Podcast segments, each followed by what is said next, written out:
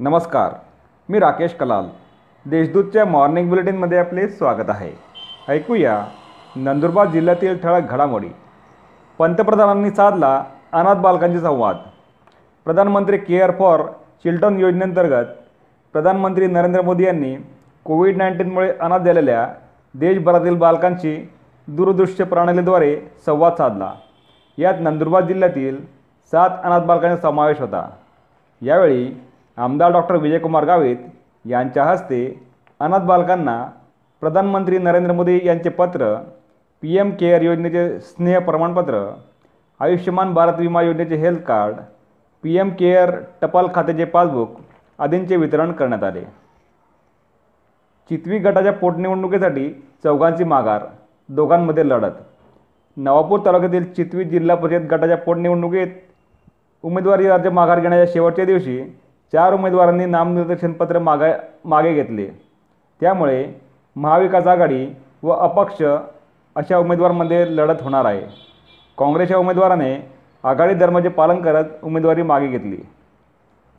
नवापूर येथे महामार्गाच्या कामासाठी दुकाने व घरे हटविली. नवापूर येथील धुळे सुरत राष्ट्रीय महामार्गावर पुलाच्या बांधकामासाठी देवळफळी भागातील अनेक व्यवसायांची दुकानं तसेच नागरिकांचे घरं तोडण्यात आले. त्यामुळे अनेक जण बेघर झाले असून त्यांचे दुकानही उद्ध्वस्त झाल्याने त्यांच्यावर उपासमाराची वेळ आली आहे. शहादा येथे ए टी एममधून ऐंशी हजार काढले.